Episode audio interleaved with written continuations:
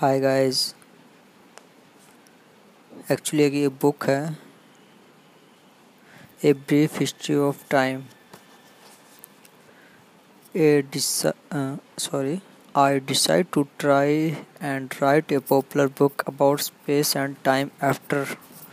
I give the Loeb lecture at Harvard in 1982 there were already a considerable number of books about the earlier universe and black holes, ranging from the very good such as Steven Weinberg books, The First Three Minutes, to the very bad, which I will not identify. However, I felt that